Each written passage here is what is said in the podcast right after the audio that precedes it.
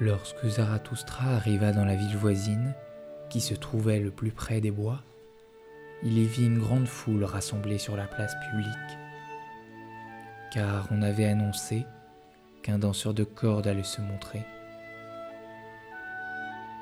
Et Zarathustra parla au peuple et lui dit Je vous enseigne le surhumain. L'homme est quelque chose qui doit être surmonté. Qu'avez-vous fait pour le surmonter? Tous les êtres jusqu'à présent ont créé quelque chose au-dessus d'eux. Et vous voulez être le reflux de ce grand flot et plutôt retourner à la bête que de surmonter l'homme? Qu'est le singe pour l'homme? Une dérision ou une honte douloureuse? Et c'est ce que doit être l'homme pour le surhumain une dérision ou une honte douloureuse. Vous avez tracé le chemin qui va du ver jusqu'à l'homme, et il vous est resté beaucoup du ver de terre. Autrefois vous étiez singe, et maintenant encore, l'homme est plus singe qu'un singe. Mais le plus sage d'entre vous n'est lui-même qu'une chose disparate hybride fait d'une plante et d'un fantôme. Cependant, vous ai-je dit de devenir fantôme ou plante? Voici, je vous enseigne le surhumain. Le surhumain est le sens de la terre. Que votre volonté dise que le surhumain soit le sens de la terre. Je vous en conjure, mes frères, restez fidèles à la terre et ne croyez pas ceux qui vous parlent d'espoir supraterrestre. Ce sont des empoisonneurs, qu'ils le sachent ou non. Ce sont des contempteurs de la vie, des moribonds et des empoisonnés eux-mêmes de ceux dont la terre est fatiguée. Qu'ils s'en aillent donc.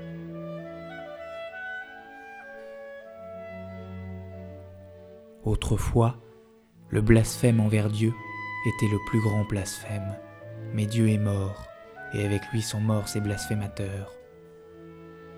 Ce qu'il y a de plus terrible maintenant, c'est de blasphémer la terre, et d'estimer les entrailles de l'impénétrable plus que le sens de la terre.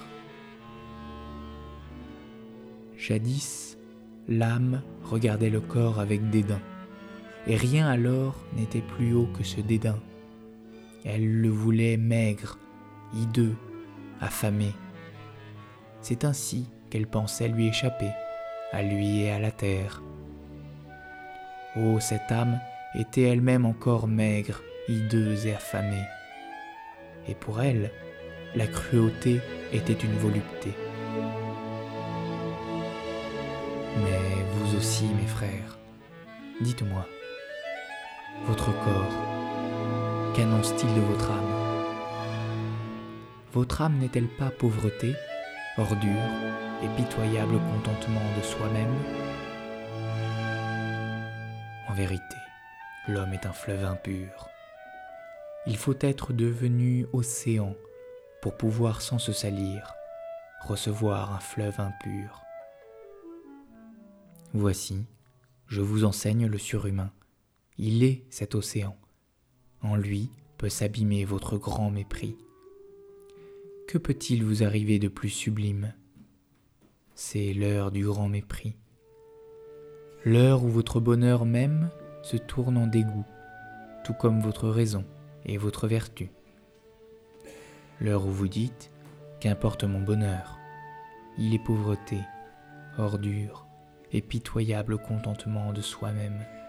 Mais mon bonheur devrait légitimer l'existence elle-même. L'heure où vous dites Qu'importe ma raison Est-elle avide de science comme le lion de nourriture? Elle est pauvreté, ordure et pitoyable contentement de soi-même.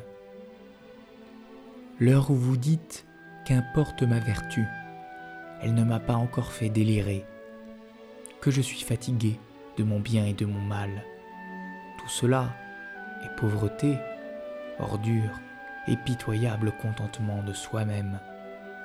L'heure où vous dites Qu'importe ma justice, je ne vois pas que je sois charbon ardent, mais le juste est charbon ardent. L'heure où vous dites Qu'importe ma pitié, la pitié n'est-elle pas la croix où l'on cloue celui qui aime les hommes? Mais ma pitié n'est pas une crucifixion. Avez-vous déjà parlé ainsi? Avez-vous déjà crié ainsi? Hélas, que ne vous ai-je déjà entendu crier ainsi?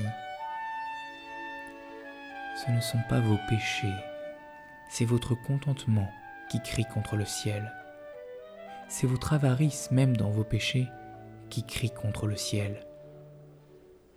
Où donc est l'éclair qui vous léchera de sa langue? Où est la folie qu'il faudrait vous inoculer? Voici, je vous enseigne le surhumain. Il est cet éclair, il est cette folie.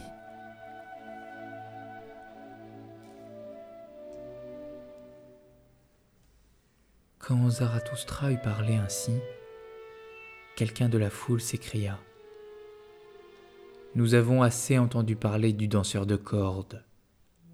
Faites-nous le voir maintenant. Et tout le peuple rit de Zarathustra. Mais le danseur de cordes, qui croyait que l'on avait parlé de lui, se mit à l'ouvrage